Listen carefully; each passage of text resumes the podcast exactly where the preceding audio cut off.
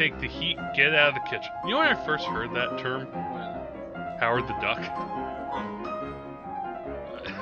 It, Was this a life changing moment for you, or it just it, it it was well it was done as a pun. It was like when the Dark Overlord of the universe is in this diner and oh. he's like attacking the denizens with like fireballs from his hands and like he shoots one at the kitchen and it gets on fire and then he says if you can't take the heat get out of the kitchen and then he keeps throwing fireballs wow, that's a. Now I see why that movie did so well. it was such a smash marvel couldn't wait to get more of them anyway welcome to the wages of cinema yet they donated an entire end credit scene to Howard the Duck. that yeah in guardians of the galaxy a, he's such stinger a weird choice yeah because it's like it's not like we're gonna suddenly see the Howard the Duck movie no because the first not just because the first one didn't do so well, but clearly Marvel is not interested in making another Howard the Duck film. Well, no, no, they're not. Um, clear. I, I think even if It they is- did a CGI Howard the Duck, it it doesn't seem to really fit in with their plans. Or have a point. yeah, it was almost there. When I saw that, I I was just confused. I was like, because it doesn't really look like Howard the Duck. He looked like crap. And because you didn't see it with Matt Catania like I did. Guardians of the Galaxy. I saw Guardians of the Galaxy with but that. oh, he saw it again with you? I the I feel like the first time the the time I saw it in the theater was with him. Treachery. All right, and with that, welcome to the Wages of Cinema. I'm Jack, I'm Andrew. And uh, we're not going to talk about Howard the Duck today. Um, sa- sorry to say, but uh, if you want, we'll maybe we'll do a podcast on that one day. No, we won't. No, all right. but uh, in the meantime, though, uh, we're here to talk about these uh, lovely things called movies, motion pictures, cinematic Flicks. experiences, flicks. We'll go see the Flicker show. Yeah. They don't really. It's hard to really call it that though, because it doesn't go through a projector like it used to. It's not. It's not flickering through film stock. We're it's gonna flickering see uh, digital. a decompressed digital file. Yeah, we're gonna see artifacts. That's what they need. To, you know what? That's what they need. They need to call it facts. No, that's stupid. All right. I, I'm trying to think of something cool and hip you know I'm the gonna miss? will. I'm gonna I'm gonna miss those little circles up in the corner of the screen. oh, I, thought I I'm, was so cool for noticing those things when I was a kid. I'm. I already miss those. Yeah. It's it. That's that's one of those things. that's really sad. But we're here today to talk about these things, and uh, yeah. You want um, to talk about something that's really sad? oh, there's some sad news. Okay, because I had some happy news, but you go Let's first. start with the sad stuff. Okay, good. The last VCR making company is stopping production. I read about now. Here's the thing I was wondering about. I, I read a couple. I saw a couple articles about this. You know, the, obviously the headlines are always saying these kinds of things. Is but are they are VCRs only made in Japan? Because I because what I read was the last VCR in Japan was was made last month, and now they're not making any more. But I feel like they, th there must be companies elsewhere in the world that make VCRs. Not likely. The the gist of the article is is that this is the last company that is making VCRs in the world, Huh. and they are stopping production. No more new VCRs. That doesn't mean, of course, you won't be able to get one. Go to any thrift store, you'll find probably enough to make a house well, well, I mean, well, for a long time, you, I, I, the funny thing is, for a long time, you haven't been able to get VCRs. Well, they certainly haven't been in stores, but they've been for sale online. Hmm. Right, it's kind of like buying a laserdisc player. Well, no, what, what, well, what you could do is you could, uh, um, you you could basically get well, even right now, I could go into a store and get what they call the DVD VCR combo. Right. Um, But a few months ago, I went to go look for one in Best Buy, and I they didn't carry it anymore. ah, Yeah. really? Oh, that's sad. Really, I, I didn't Which- make it up. No, no, I'm no that. Is, no, I'm. I, You tr- I doubt me. I I trust you, Lord Andrew. I trust you. I swear. Um, no, that that is rather sad. I think that it. Uh, I mean, granted, yeah. I mean, it is an obsolete technology. Technically, I know this for as a factoid.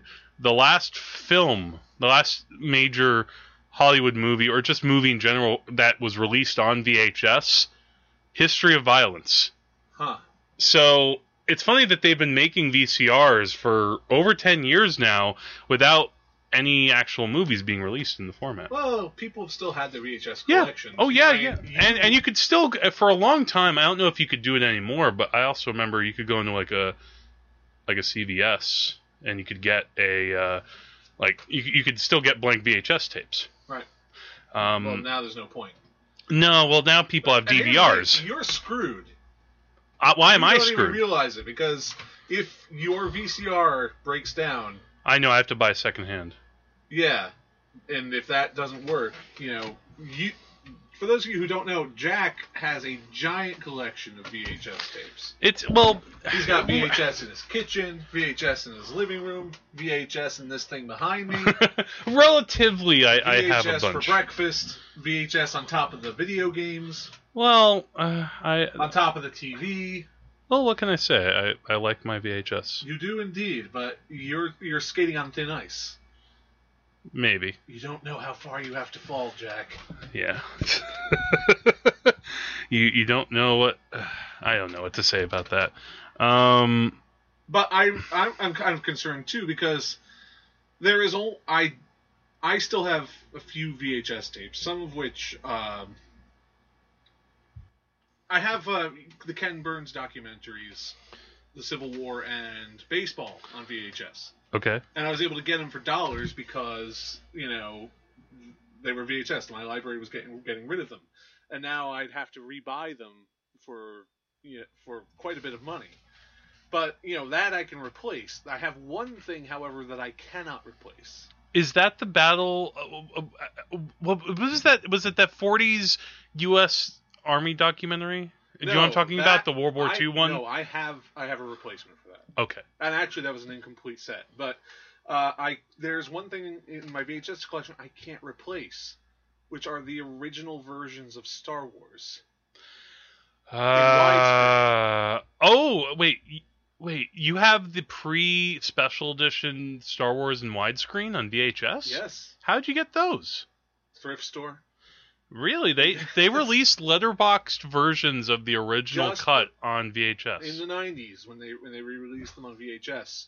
Uh, they have the pictures of like Darth Vader for A New Hope and a Stormtrooper for Empire Strikes Back and Yoda for Return of the Jedi. You, those of you who grew up in the '90s and got into Star Wars will know this. But yeah, they're they were widescreen editions, and I got them, and they are pre-special edition yeah. before the special edition was even a thing. Hmm. Yeah. That that uh, I'm I'm. It is very sad. I'm I'm not gonna lie. I, I'm very saddened by this, just because. Oh, it's- also I have Traxx. Well, it's also the kind of Traxx. Traxx. Remember that movie we saw with Shadoe Stevens? you can't get that on DVD. yeah, that movie wasn't good, but it's good. but it wasn't. It worst. unentertaining. No, it wasn't the worst. I, I will say that it was not the worst of those movies that we watched. Um. Traxx, by the way, I'm going to say only one thing about Traxx. Okay. It has Traxx the the Destroyer? best fart joke I have ever seen. Oh, I'm trying to remember what that was. I'll tell you about it later. But Okay. there you go. But yeah, no, that well, yeah. Do you know what it is that's saddened about it? It's like there's no particular reason that you really have to stop making VHS tapes. It's still, you know, I could understand You're with aside like, from unprofitability. well, all right, well. Uh, what, what I mean to say what- is, let me let me put it this way: we now have we live in a world where you can go into Barnes and Noble and buy LPs, uh, records, Right. and you could buy record players. I don't. That wasn't a thing when that like maybe 10, 15 years ago. Like CDs were really the thing, but Yeah. now we live in this weird world where you have these two extremes. You have people who will, you know, CDs. I guess maybe CDs still exist. I Sure. haven't bought a CD in a I've- while. I've bought CDs Yeah. in the recent past. Mhm. But but but you can also now buy records, and that's just kind of amazing to me. That maybe part of it is the collector item part of it, that people like having those big records that they can show off. But that also it- it's it's still a technology that is from before CDs. Whereas Well- now we have you know we're getting rid of all VHS, and I you know I, I actually I, I've actually I've already gotten over the death of VHS. I should mention that. Like I got over that years ago when I realized that And you just VHS tapes they will last a long time, but there will come a point where a VHS tape will crumble apart. yeah. So So that's why you keep the bones of VHS in your living room. I I keep it like your house is a mausoleum, Jack. uh, An yes. ossuary. Well, what you really don't know, Andrew, is if you actually pull out just a tiny bit. If my... you pull out the boxes, that's where your drug stash is. No, no, no. It's- What? It just well, no. looks like you have a bunch of tapes. It's I'm actually. I'm just really bre- I'm really Breaking Bad incarnate. No, no. It, what, what I was about to say was if you if you pull out my copy of ET just a little bit, the whole door swivels around so you can go into my secret hideaway where I do all of my nefarious schemes. I gotta say, if that were true, my respect for you would uh, shoot through the roof of this apartment. the, the fact that I can fit that in this two-story apartment where I uh, don't know what's downstairs. yeah You told me your neighbors moved out. I just assumed that because you told me.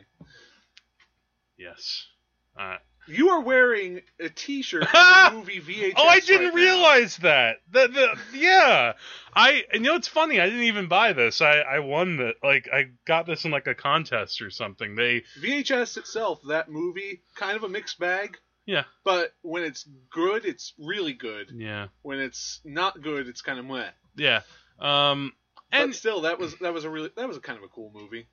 Yeah.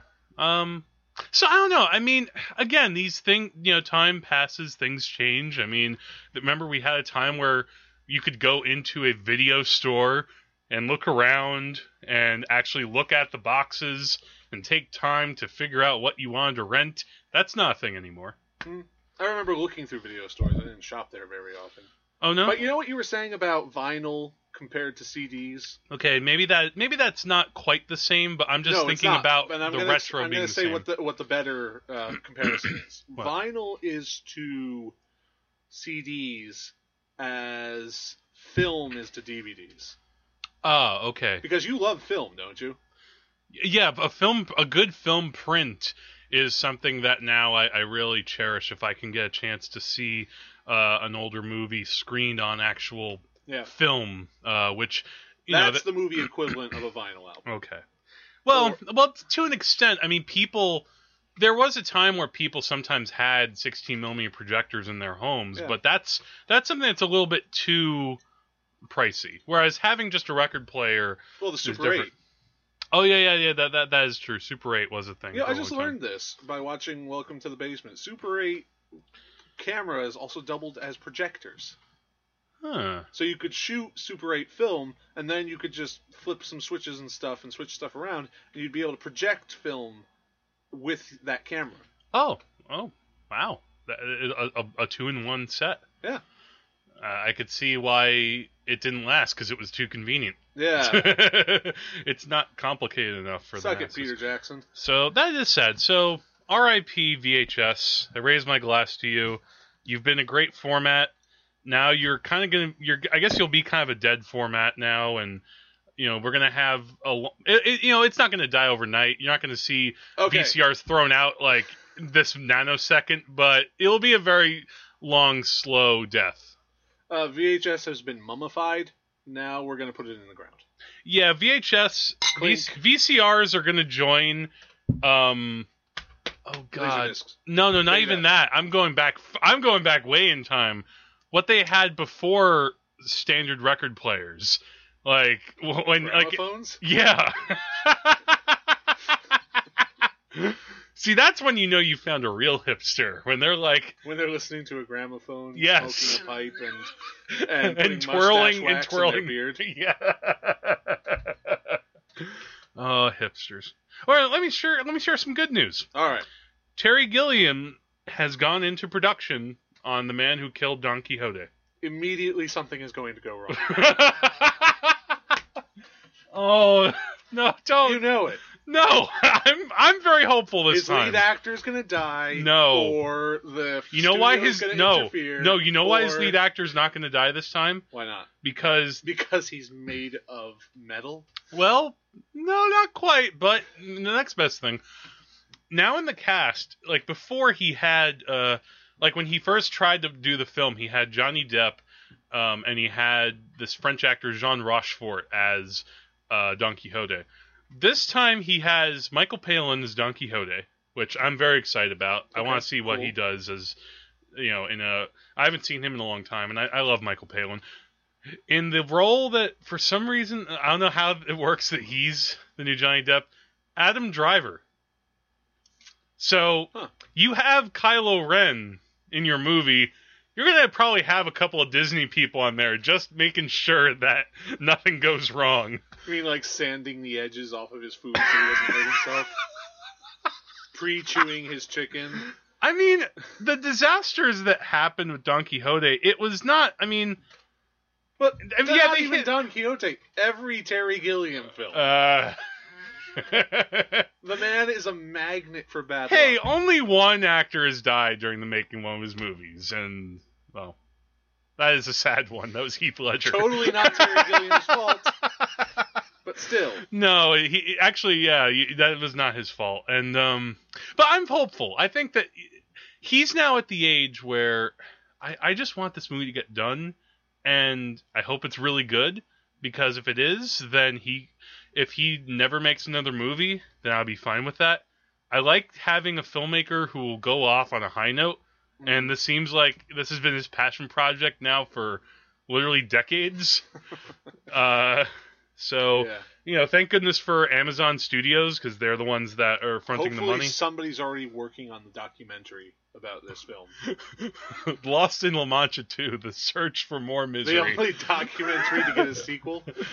All right, no, there have probably been other documentaries. oh, of course there is. There was uh But the only documentary I've heard of that's going to get a sequel.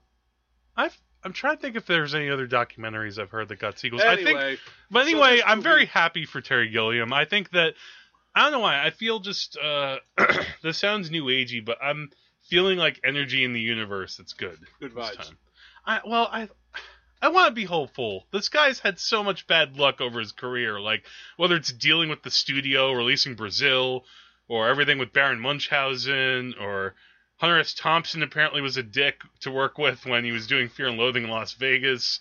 Um, Heath Ledger dying. yeah, Heath Ledger dying. Um, although th- he was able to make the best of that. Was Uh, there anything for Tideland? Not really. Tideland actually came out. That was a pretty smooth production. Like that was the interesting thing with Tideland. He was doing Brothers Grimm, and he was having a tough time with that because he was working with Miramax. Um, and but he had like a break in filming, and he used that break to shoot another movie, nice. and that's why he shot Tideland. Um, like I don't know. I See, Terry Gilliam uses his breaks from making movies to make movies. oh, What are you doing, Jack? Well, I, I I don't have a lot of backers. Ac- Actually, now I kind of feel like a dick because I For those who want to, for those who want to send me money, email wagesofcinema at gmail.com. email your money to us. Yes, email all of it. Scan your dollars, send them to us in PDF. Scan your Monopoly money and send it. Uh, Kurt, carry uh, attention, Jack Noah, and you'll you'll maybe get a movie someday. Um, but no, it, at least you know it, I'm happy that if at least it's going into production, we'll see what happens. Um, whether we hear about any bad incidents, what yet to be seen. Um, We'll I, one one of the things that makes me hopeful is the fact that it's being that Amazon Studios is behind it. So they're they've been very good for filmmakers, uh, auteurs. Um, a movie actually I just watched recently. I'm going to talk about in a few minutes. Amazon Studios made. Uh, they recently put out a Spike Lee movie. Uh, they put out a movie I think I talked about la- one of the podcasts ago, Wiener Dog. Right. So um, they're they're they're interesting because they're because you have Amazon and Netflix are now making movies. The difference is that Netflix they'll maybe put out a movie for like a week in like two theaters just so it gets like awards uh, consideration, so it gets that official seal, and then they'll immediately put it on Netflix. But Amazon will actually release a movie like any traditional movie, then they'll put it on their website. I think that's that's kind of a cool plan Yeah. and uh, and so for Terry, Terry Gilliam, I I think it's be- I think this is probably the best situation he could have hoped for because when he tried to make it the last time, he w- he had like a 32 million dollar budget, but it came from all these different sources throughout Europe. And the reason why the movie got tangled in legal crap for so many years was because so many different people claimed ownership on the insurance or this or that or the other thing. Um, so he's not doing it that, but he's also not doing it through a regular Hollywood studio who, you know, might pull another thing like we're gonna do a Love Conquers All edit of your movie this time. This time we want Don Quixote to have a love interest. Hmm. he's gonna he he's gonna fuck a windmill.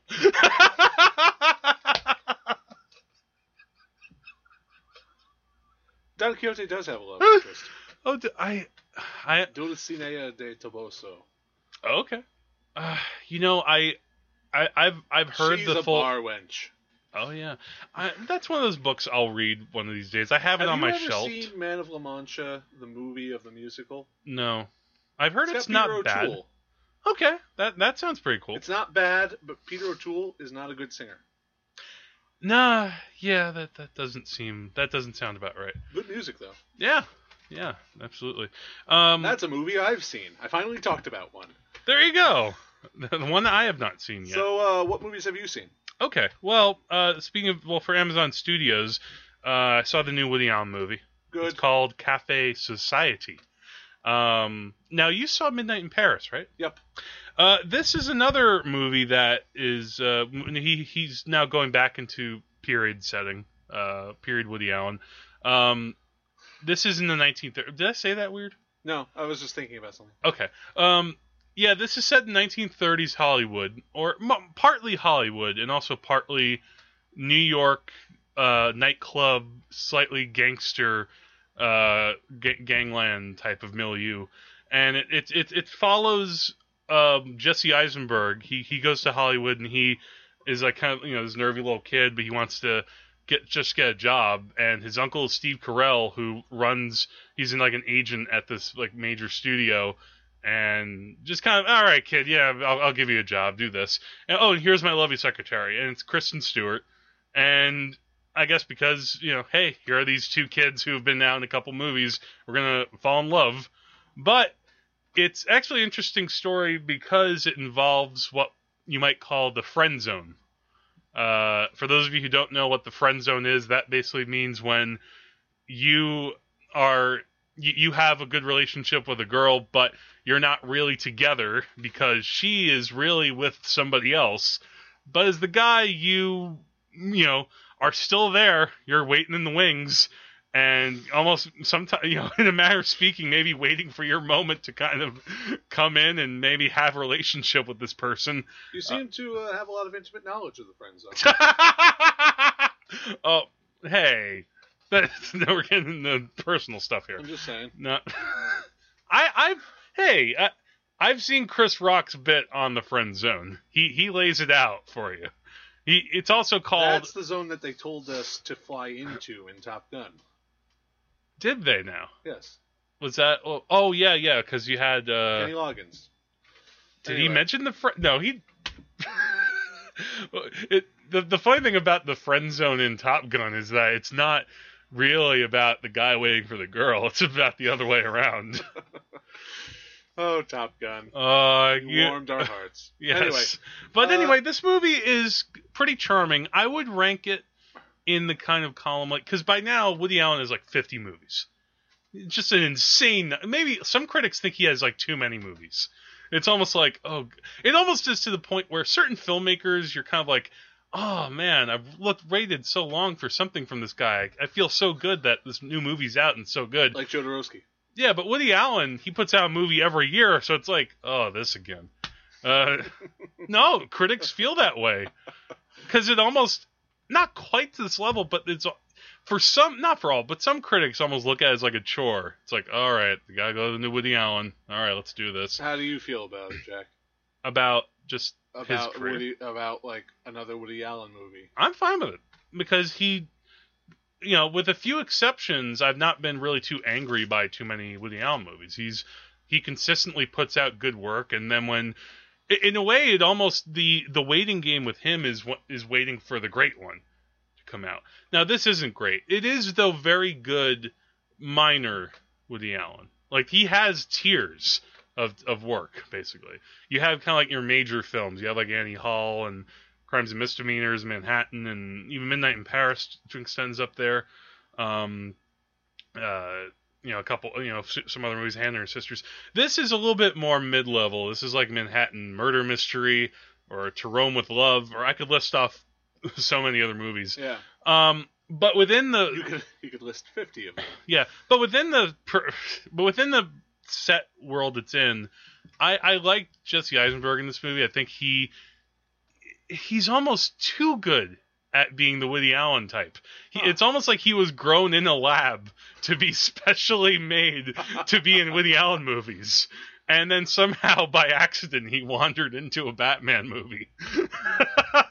Yeah, those sort of things just happen, you know. Uh, yeah, because he he worked so well as Red Lex capes are Luthor. coming. Anyway, you know what the you know what part sticks in my mind from his performance is that last moment where he's in the jail cell and like he does this thing where the camera's like- he's pulling holding the bar, and he's going ha ha ha ha. He's making just some sound over and over again. That has stayed with me for months. I don't know why, just because it's just so random. Get out of my head, Eisenberg. God. And we're gonna get more of him. Of course. But uh, but fun movie. Uh, also, uh, Corey Stoll, who was Ernest Hemingway in Midnight in Paris, is in it again. Mhm. I wish he was in the movie a little bit more. He's like he plays Jesse Eisenberg's brother, and he's like the like a big gangster in New York City. So there's a little bit of uh, also a Bullets over Broadway. If anybody's ever seen that, there's a little bit of that in this movie too. I wish the movie had focused a little bit more on that. That's almost kind of like a side subplot, like punchline type of thing, and the relationship aspect is the main part. But it's a beautiful looking movie. The other thing too to mention before I move on, um, this is the first time Woody Allen's worked with uh, a, a cinematographer named Vittorio Storaro, which made me feel really geeky and really excited to see the movie because he uh, has shot a lot of Bernardo Bertolucci movies, and at the top of the list, he shot Apocalypse Now. So he brings a lot of character, of a lot of color, and he also does something which you don't usually see in a lot of Woody Allen movies, which is that the camera moves. Huh. Because sometimes you watch a Woody Allen movie and maybe it moves a little bit when it has to, if characters are kind of walking and talking, but here it feels a little bit more like a real Italian type of movie. When you get those Italian movies where the camera's just always moving. Ladri di bicicletta. La di bicicletta, the camera fall. yeah. Uh, so I saw that. Also, um, gotta talk about Beyond the Valley of the Star Trek. Oh. Yeah. Or as I like to call it, Star Trek Beyond. Yeah, that's maybe the better do it, better way of doing it. I thought I was trying to be clever with the Beyond the Valley of the Star Trek. Um, beyond it, Andrew. Beyond it. So you saw it. Yeah. How Um, it? it's good. Good. Yeah. That's, Next. yeah. no, No, it's important. It's important to mention that. Uh, have you seen any of the newer Star Treks? Yeah, I've seen both of them. Oh, you saw both of them. Yeah. Okay. Now, uh, have we All right, talked? we've ha- talked a little bit about Star Trek in relation to, I don't know, but we talked like we talked about, you know, the tropes of science fiction and the, the Yeah. sort of tropes of like science fantasy, and how Star Trek is moving in the direction of science fantasy. It's more Flash Gordon now than it was, you know, Gene Yeah. Roddenberry's original vision. yes. which is kind of a weird thing for m- uh, to think about because you and I we talk about adaptations and about sequels and remakes and about being true to the spirit of a, of a property. Yes. Well, the newest trio of Star Trek films don't seem to be doing that, and yet Yeah. they're decent films. The first one. I is- don't know if you. I I don't have a love of Star Trek. Okay. I I I, I, don't up with- exactly either. I've I've grown to like it more as I've Yeah. gotten older. I, it wasn't a thing that I had when I was a kid. Like, in fact, it, it's kind of funny because in my household, like, I think it, it wasn't like a. It, it was kind of almost like a, a running gag, but my parents, I think, had opposing sides about Star Trek because I think my mom actually was a fan. Like, she grew up she watched like the original series when it Mhm. aired when she was a kid, and so and she actually liked it, and I, I think she even took me and my brother to see Undiscovered Country when we were just kids. Oh, But- I love Undiscovered Country. Yeah, we talked about that on the Yeah. show. We've talked about a lot of things about Star Trek, actually, now that I think about it. Yeah, maybe one day we'll do like a full on Star Trek episode. But, But- my dad thought it was just funny. Like he he would just kind of like openly mock it, and he would He even thought, it, he thought it was cheesy. he thought it was cheesy. He like he had like some in our house we would have he would sometimes have like funny things up on the walls and certain little goofy funny things. He had up like a signed picture of Ricardo Montalban from Wrath of Khan Yeah. and he had it up as a joke because he thought it was just hilarious. Like, and as a kid, I I actually didn't see Wrath of Khan until I was maybe about like twenty, maybe twenty one. I didn't see Wrath of Khan until I was in college. Yeah, so as a kid, I thought he just looked ridiculous. I'm just like, who is this He guy? He looks kind of like David Bowie from Labyrinth, And- only a little more restrained. And I think as a kid, I don't know how if you, if you saw this at all, but Star Trek, I felt like it was kind of regarded as something that was really nerdy. there was always that s- stereotype, although I didn't really know anyone who watched Star Trek or or or or see many episodes. So Star Trek, uh, so I didn't like put down anybody who liked Star Trek. No, I, I it's not like I did that either. No, but, but but it wasn't like I looked at Star Trek and turned my nose up to it. It was just kind of a thing that existed in the world, Yes. which I had no knowledge of. no, and yeah, but the thing was also, I mean, again, I didn't really see many of the movies for a long time, but now I have, and I definitely, and I've seen a lot of the original series, and I've seen both sides of how Star Trek works, where you have that uh, the real deep intellectual side of it, trying to f- about Roddenberry's original vision of seeking out other cultures The science fiction part. the science fiction, but also social commentary aspect. The Right. fact that he very explicitly created the cast of the Enterprise because it was very multi-ethnic, and you know you didn't see that on TV at all at the No. time. Then first interracial kiss on television. Oh yes, w- uh, when William Shatner kissed that green chick. No, I know him. I'm just kidding. I don't know with you. I anyway. I knew, but anyways, Star Trek Beyond. I No, really. you, gotta, you gotta say it like this: Star Trek Beyond. Beyond. Da, da, da, da, da, da. Okay. Um, I didn't care for Into Darkness very much. I'll say that up front. Yeah. Uh, it, it it started pretty interesting, but then once it became uh, goddamn Wrath of Khan again, and kind of a, a poor imitation of Wrath of Khan. and try and it, a lot of the worst quirks and things of J.J. Abrams and also the screenwriters, uh, Robert Orci and Alex Kurtzman, who are not involved in this one. Um, Oh. After that, they needed a, a bit of a course change, and this one they basically give it. This is basically eighty-five percent of this movie is just a fun ride, Nice. and that's what I was hoping for. Uh, and you basically get that. Even get a little bit of not not a lot, but a little bit of that original Roddenberry vision. Can I say something about Into Darkness? Okay. You know how when I say when I talk about movies that I see in the theater, Yeah. I, I'm usually so overwhelmed by the experience that I Mhm. don't think about criticisms until several days Yeah. later. I saw Into Darkness in the theater, and immediately after, when I got dinner, I said, Yeah. I immediately had questions about the plot of Into Darkness. Uh, you had like you had the Prometheus effect with it. yes. Oh, don't even.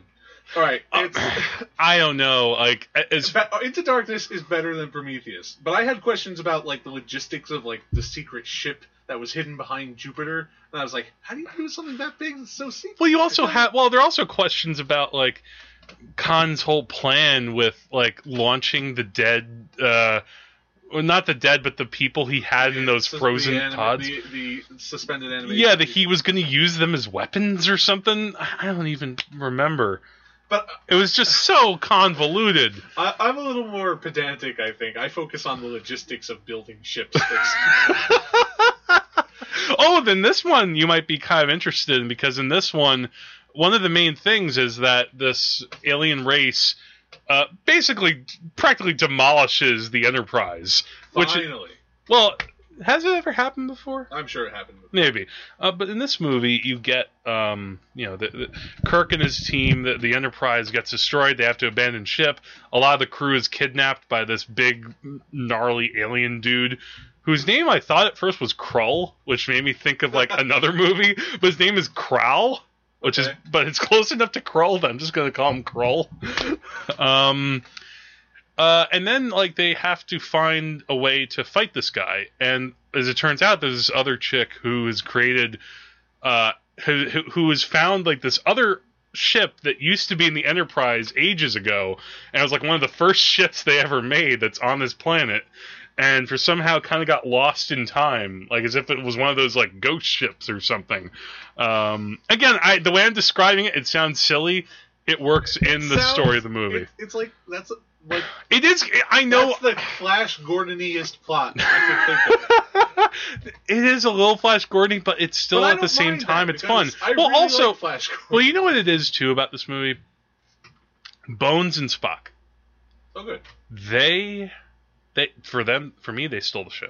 nice. It, the part of what works too. Simon Pegg, it was one of the writers of the script, and I think I felt a lot of his presence in this movie. Cool. which is really cool because you know, I- I- a I think he gets Star Trek, and b he you know he has a love of having good humor with things. Now you could also say watching it that maybe he gives himself a little bit extra screen time. he he gives himself some kind of like I, I'm gonna react to things that this alien chick is saying and uh, have some goofy banter, but that's Well, fine. But the thing, the but the thing is though, Bones and Spock, they're such a great team. They're they're such a classic like classic comedy team, like because you have Spock who's so straightforward and s- uh, says everything in such a scientific mannered way. Like even after like for part of the movie he's like injured really badly, but he's still saying things that's making like Bones kind of like pissed. at him. and Bones, he's all gruff. And, Yeah, he's very gruff and and- impatient, and uh, they even have a moment where Bones is about to say the "Damn it, Jim, I'm a doctor, not a," uh, and he gets transported off the scene. um, so there's a lot of fun parts in the last like 15 minutes.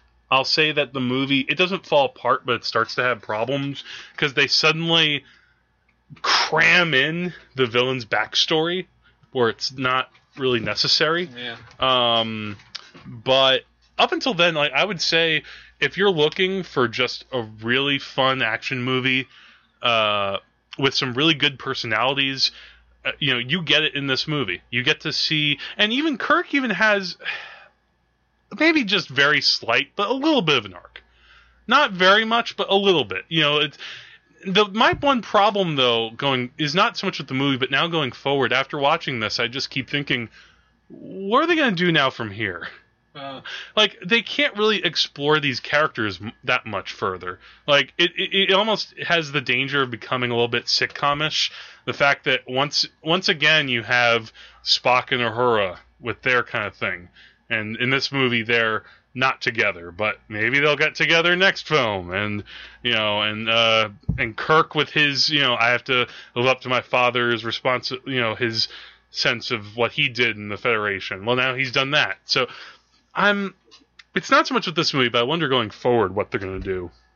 I mean, I have faith in the team, but there comes a point where maybe they should let the franchise just. All right, this is it. did this film make money?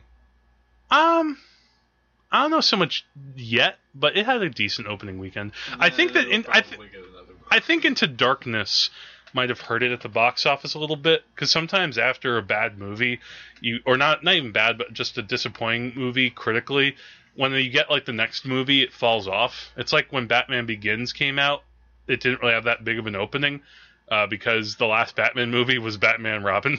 yeah. Um, so there was that.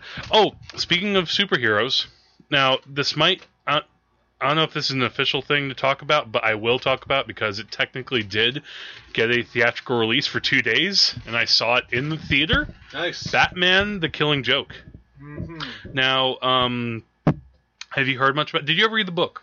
No, I know of its existence, and I know that it's an important story. Yeah, well, it's one of the big ones. Like when I remember when I was kind of getting brought into reading comic books. Uh, uh, you know, by some friends that I knew, and Matt Catania was one of the people who kind of helped guide me a little bit. The Killing Joke was one of the ones I was told read this as one of the first ones, and it was definitely one of the Batman stories that made me a fan uh, for a long time. And you know, it, the thing about the story is that it's Alan Moore telling the origin of the Joker, or so we think.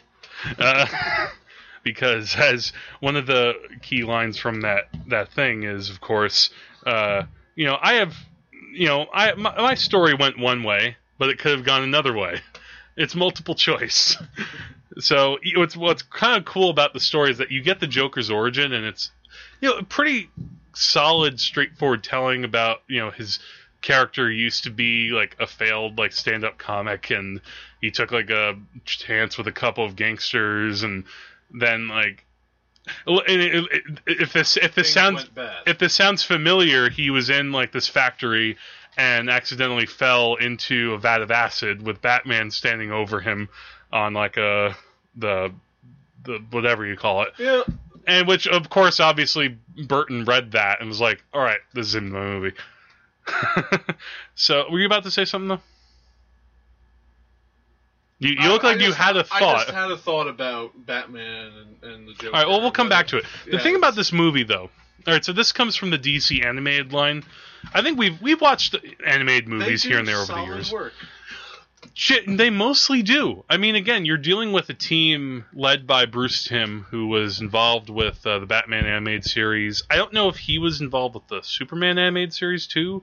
I know, you know, you also had the Justice League series. You had all those. D- the DC animated world, I feel like, is in its way as strong as Marvel's cinematic universes. is. Hmm. But this is one of the times, unfortunately, where they, I hate to say it, they did kind of slip up.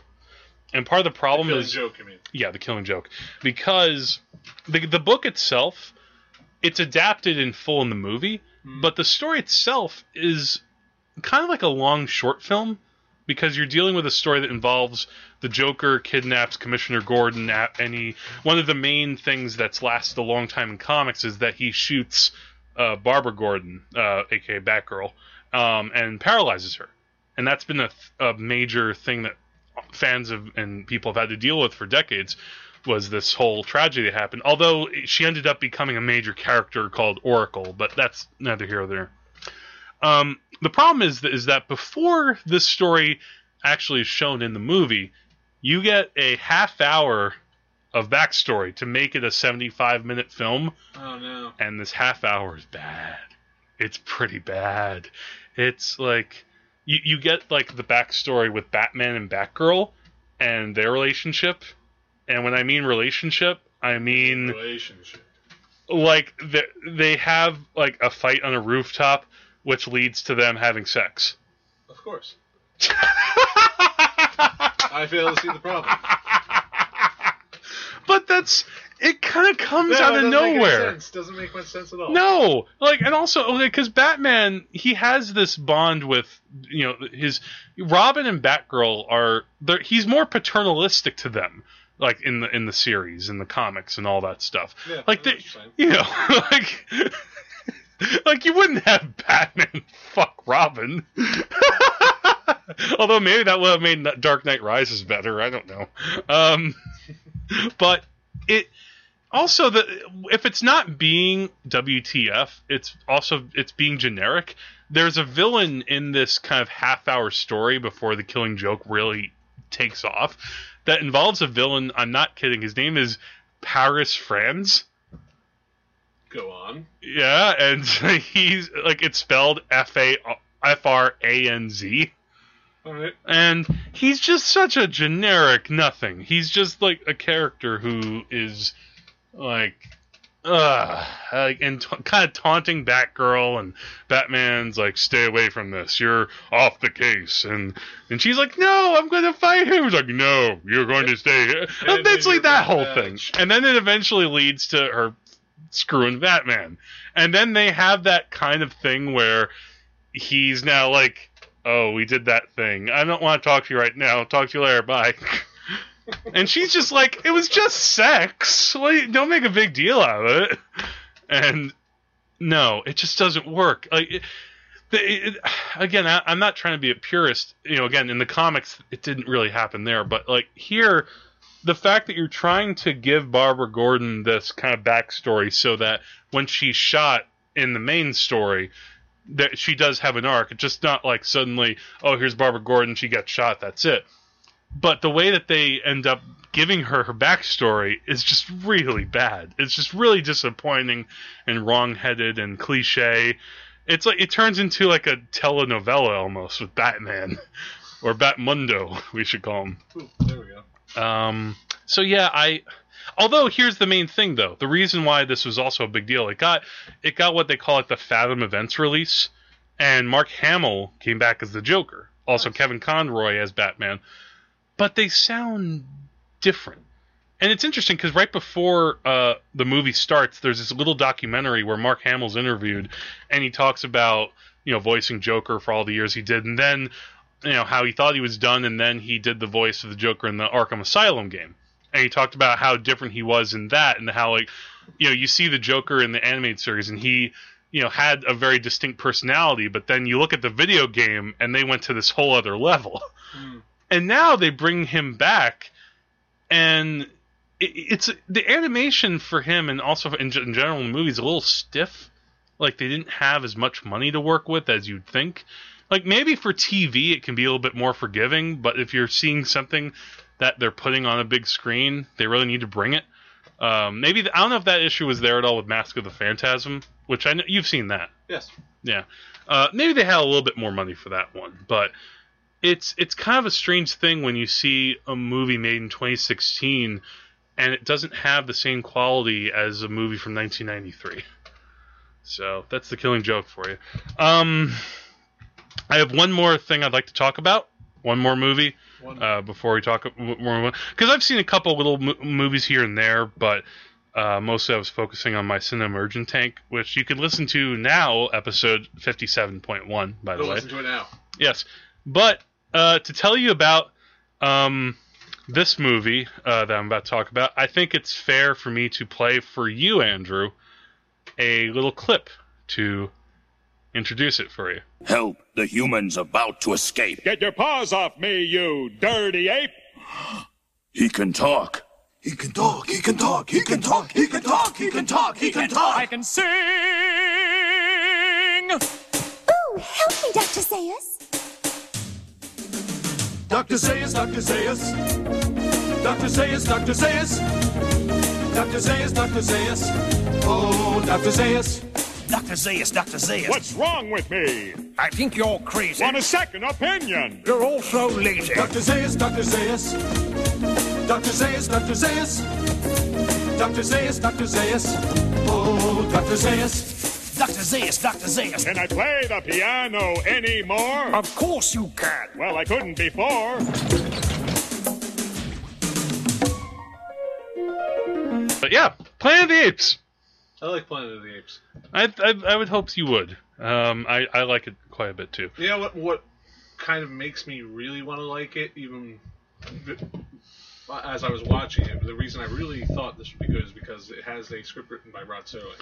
You know, it's here's the funny thing. Uh, so I saw this movie again because uh, just like with the Killing Joke, uh, Fathom Events put out Planet of the Apes to show like two days uh, special screenings. Uh, TCM was also involved with it. Um, but the, the the interesting thing was they had uh, one of the hosts, Ben Mankiewicz, talking with Dr. Zaius in a little intro for the film. I'm tempted to. I would like to say that it was Paul F. Tompkins as Dr. Zaius, but I probably could be wrong. I just Right. thought I heard his voice in it. But Dr. Zaius in his interview talks about how the script was written and that Rod Serling, you know, wrote the first draft and even though another writer came in and changed some things, it is basically Twilight Zone the movie. It's a yeah. It's it's the same sort of in a longer form. Weird look at the world through the eyes of Rod Serling. Yeah, It's, it's that same quality writing that is you know it's been polished a great deal for the screen and and and lengthened, a few films do that really well. Uh, this is just one of them. Yeah, well, it's also it, it, it holds up in some surprising ways. In some certain ways, it is a little corny. There are a couple of moments where I, I laughed.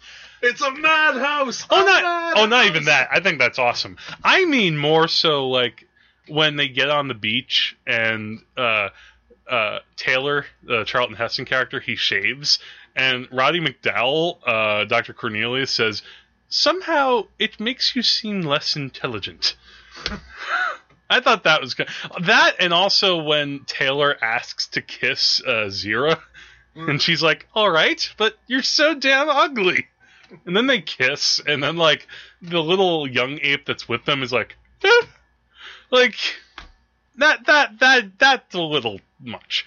But overall, I think that this movie holds up surprisingly well. Yeah. I think that like there's this whole long uh, this whole long courtroom scene where um the uh, you know Taylor is on trial basically although he can't speak because he's you know a human and Dr. Cornelius and uh his you know other the the, the woman uh, damn it now I'm like blanking on her name again you know Zira uh they're trying to defend him and the scene has a lot of great writing it's like it, it's not dumbed down for kids. Like today, this scene would probably, you know, be really cheese ex, extra cheesy and not have much brains to it. But here, it's played straight as like a courtroom scene. It just happens to have apes, Yeah. and you even ha- you even have like this fun little moment where, People get angry at Ghostbusters for all having an all female cast.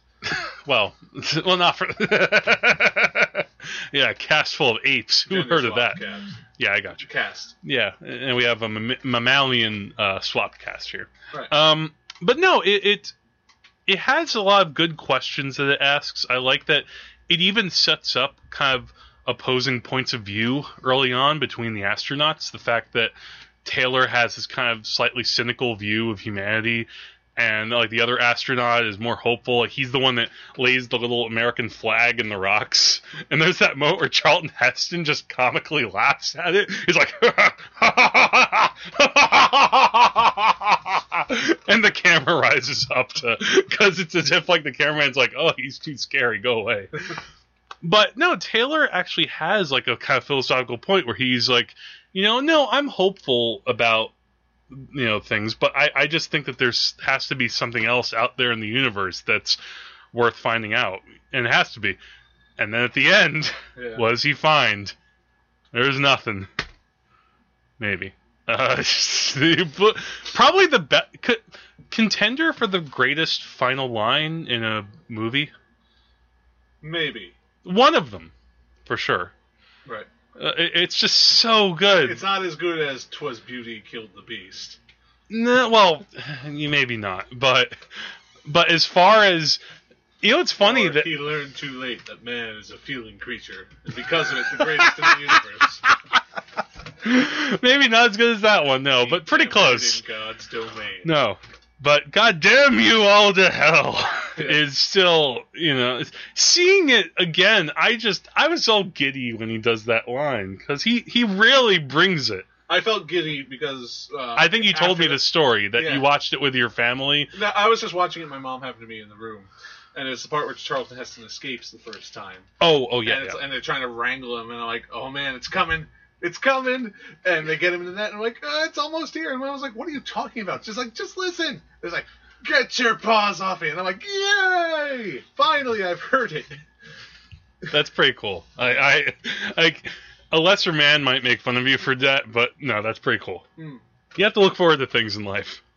Um, and that's one of them. So yeah, Planet of the Apes still holds up. If you happen to watch it, you should. You know, well, if you haven't seen it, watch it. And the original, And you haven't watched it, seen it. yeah, yeah. If you haven't watched it, seen it. Like, and don't and try not to. If you if you have to see one, see this one. Don't see the Tim Burton one because that one does not hold up. You know who's in that movie? Charlton Heston. Yes. He has a cameo as an ape. You know what I admi- I haven't seen the Tim Burton version, but what I do admire is how much they relied on makeup in that film. That was that was nice. They they that was just before. And I'm not just saying that because I uh, because I d- dislike CGI, What I'm saying is, is that the makeup work in that film is impressive. It still is. Yeah. No, I, I will give that. The Tim Burton the Yeah, that's what I'm talking it's just that it didn't really have much else to, No. to, to go for. Um, also, that movie is the example of a bad twist ending, where they tried to do what the '68 one did, and they just fall on their face.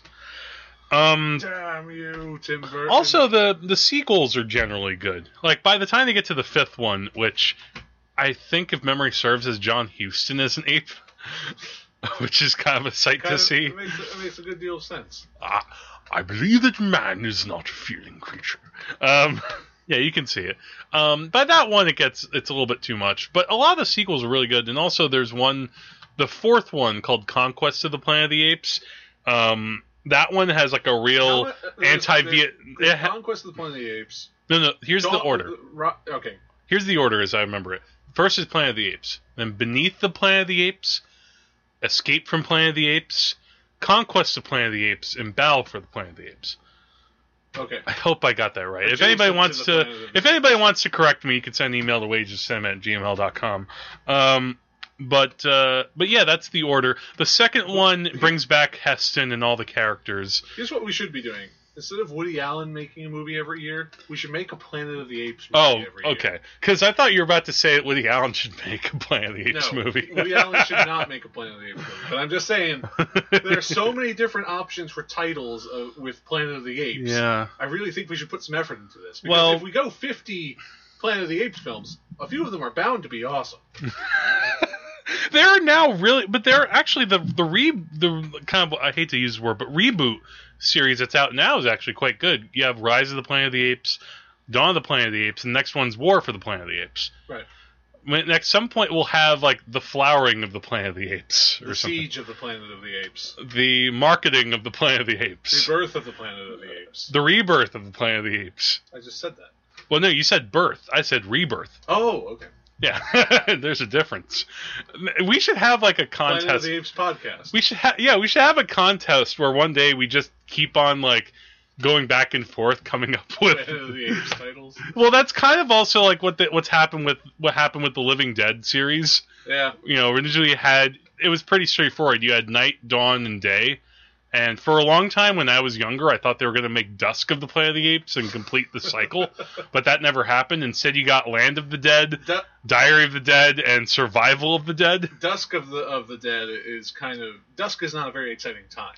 No, but I again, this is me as a teenager. I I was I, I you know th- there was a period of like 20 years where there wasn't a Living Dead movie and I I actually think I even maybe one day in class like drew my own fake poster Is for what I wanted to be. the Planet of the Apes.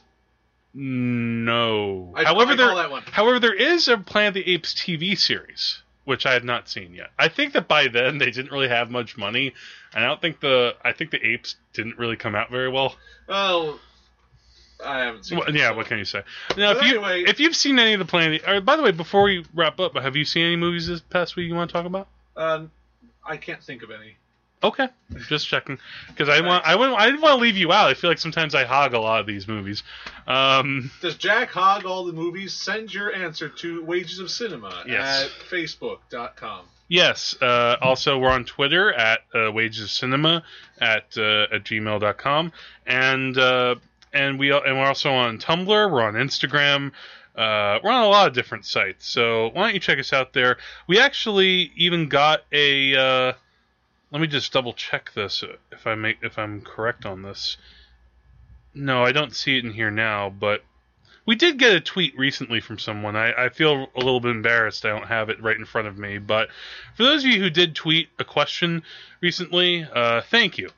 You know, your your questions make us feel wanted and liked and respected and and and all those good things. Uh, I don't know what to say else, but uh, thank you, and thank you for all of you who have been listening and commenting, and I hope you continue doing that. And if you haven't already, subscribe to us on iTunes and give us a rating and a review. It helps our presence and gets us seen by more people, and we get to maybe compete a little bit more with the people out there who are putting out podcasts as well. So, yeah, that's that's kind of what's going on in the, that world.